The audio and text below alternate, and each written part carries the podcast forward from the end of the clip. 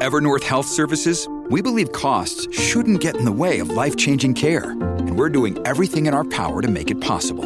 Behavioral health solutions that also keep your projections at their best? It's possible. Pharmacy benefits that benefit your bottom line? It's possible. Complex specialty care that cares about your ROI? It's possible. Because we're already doing it. All while saving businesses billions. That's Wonder made possible. Learn more at evernorth.com/wonder. Look, Bumble knows you're exhausted by dating. All the must not take yourself too seriously and 6-1 since that matters. And what do I even say other than hey? well, that's why they're introducing an all new Bumble with exciting features to make compatibility easier, starting the chat better, and dating safer. They've changed, so you don't have to. Download the new Bumble now.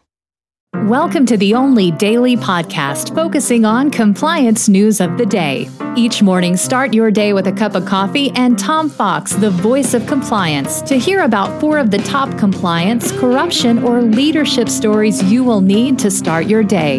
The Daily Compliance News is a production of the Compliance Podcast Network. First, a word from our sponsor.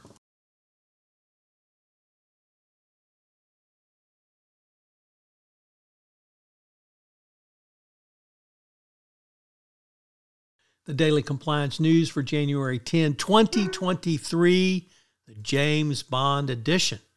And we begin with our lead story from Business Insider that the CEO of the African South African energy giant Eskom was poisoned with cyanide in his office as he drank coffee in Johannesburg on December 13th.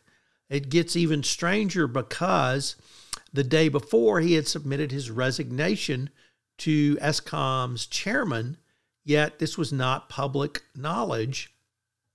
That news became public on December 14th.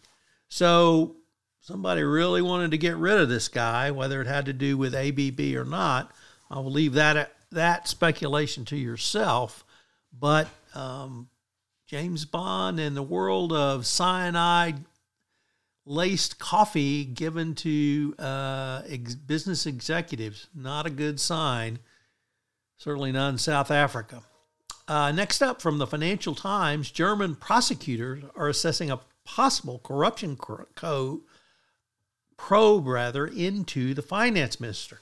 They're assessing whether to open a corruption investigation over allegations of a conflict of interest concerning a private bank that provided his mortgage. Last May, the finance minister, Christian Lindner addressed the 100th anniversary celebrations for BB Bank, a retail bank, but did not disclose he had received a home loan from the same institution. He took out an additional loan after the May video address. Sounds like a conflict of interest to me. Uh, next up, and a very troubling story the police handcuffed and uh, detained a Wall Street Journal reporter who was outside a bank uh, asking some questions.